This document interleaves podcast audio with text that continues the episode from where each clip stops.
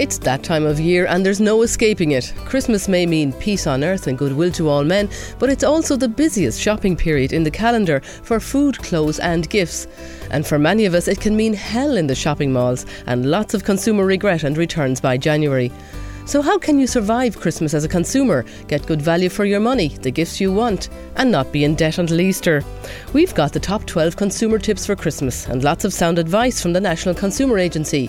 But first, we asked a few of you about your own Christmas shopping lists. Uh, I normally do my Christmas shopping about two weeks before Christmas. I go into town early on a Saturday morning, have a list of everyone I'm buying presents for and what I'm getting them, and give myself two hours, go shopping on my own, in and out, done and dusted because I hate the crowds. Best tip would definitely be start shopping well before, like maybe three months beforehand at least, and uh, above all, as save money as much as you can. Because I don't know how many times I've been left skint, and it's maybe two weeks before Christmas. I have no money, no presents. My biggest tip would be to shop in the January sales for the next Christmas. My friend always does that. Some cases it, it, uh, it's budget, finance. They have a lot of presents to buy, and they have a lot of friends, and they come by their pocket money or their spending money. They have to cut your cloth to its measure. Other people don't like the hustle and bustle of it. They panic. Myself, I normally go out probably around um, August, September time. I'll go out, price them, and then probably get something each week, you know, do it like that way. I have done in the past at the last minute on the Christmas Eve, though. when I go in shopping, I just grab what I need because I'd be so stressed out from work that I just grab what I think I need and just that's it, and on my way then. I do all my shopping online. Um, I do it all at the end of November, beginning of December. So when all the presents arrive, there's plenty of time to wrap them all up, make sure you got what you want, and you're all ready for Christmas. The word on the street there. So you've heard about the 12 days of Christmas, all those gold rings, turtle doves, and a partridge in a pear tree. But what are the 12 shopping tips of Christmas? Don't panic. Take your time, plan ahead, make a list, and shop early to avoid the queues. Keep your receipts. If it's a gift, you can ask for a gift receipt without the price on it. Don't buy more than you need. Think carefully about those added extras. Will the benefits justify the cost? Shop safely. Check that any fairy lights or toys you buy are safe and carry a CE mark. Make sure the goods work as soon as you get home. Don't leave it till Christmas morning to discover if it's a dud. If it's faulty, get a refund. Use your receipt. Check gift vouchers for expiry dates and conditions. Remember, a money voucher can be more flexible as a gift. Beware of those dodgy Christmas sales. You know the ones where the stock appears from the dungeons. Watch out for Christmas scams. If it looks too good to be true, it probably is. If you buy counterfeit, you have no comeback and you are supporting an illegal practice. Credit cards. Remember, your credit limit is not a shopping challenge. Splurging on plastic can put you in debt until Easter. Try to avoid using credit for Christmas. The interest rates alone will take the sparkle off your tree. Shopping online can save time, but look for the padlock symbol on the bottom of the website and check the seller is reputable before putting your credit cards into an online shop.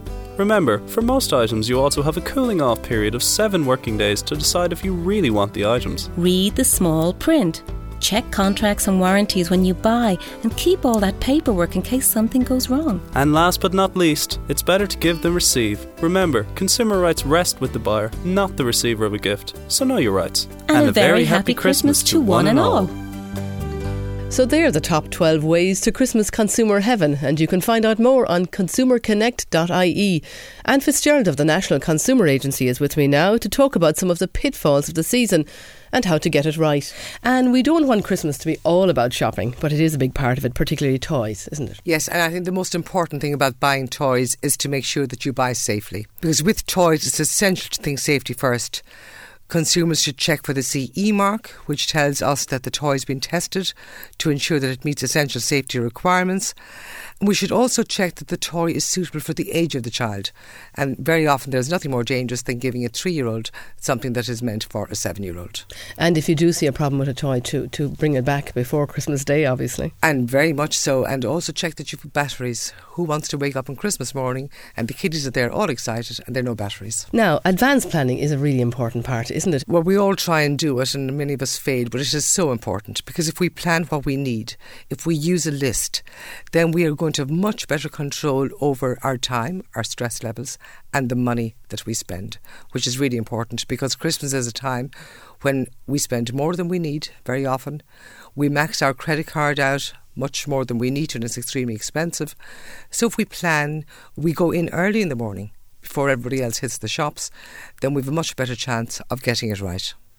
And like you say, a list is very important, but I mean, to, to have some idea of what budget you have as well is really important, isn't it? Yes, and, and if we plan the budget, if we plan how much we're putting on the credit card, if we're using it, if we add up the amounts we're spending every night to stay within that budget, it's also worth remembering, I think, that people love to get gift vouchers.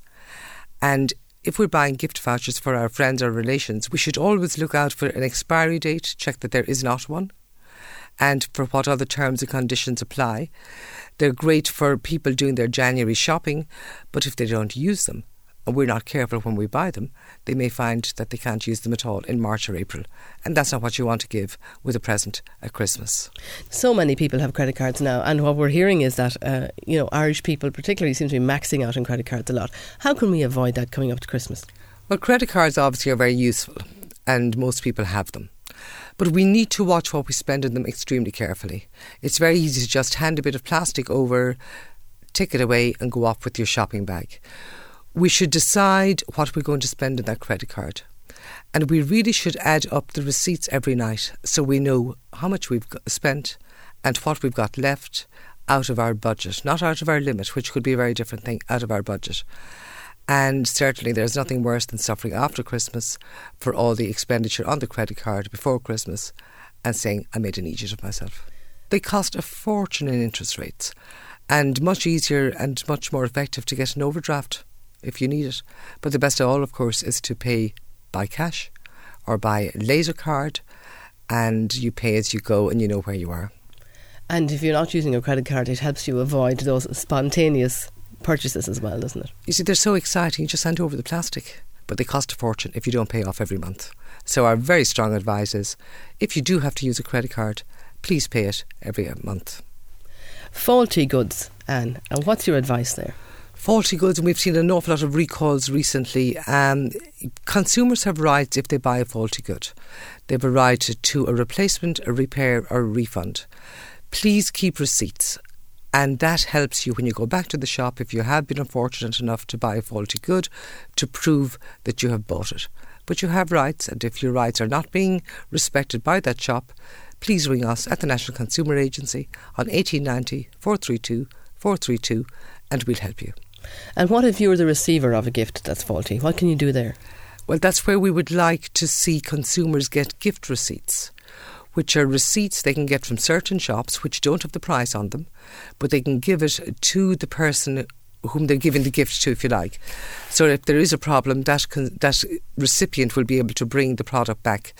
But in general, consumer rights lie with lay with the buyer. So it's up to us as the buyers to make sure that we protect those people we're giving the gift to. From the experience of the National Consumer Agency, what is the biggest problem people face at Christmas? Is it is it going back and getting your money back, or is it credit card debt? The biggest problem is from where we're sitting is, is faulty goods, and that applies throughout the year. So we would love to see a situation whereby consumers don't have to work their way through that, which is annoying, cost them time and money. But yes, we would like to see retailers respond by just replacing the faulty good, if at all possible. Great advice there from Ann Fitzgerald of the National Consumer Agency. And to find out more, go to consumerconnect.ie and check out the consumer guides. I'm Aileen O'Meara. Have a wonderful holiday and happy shopping and giving.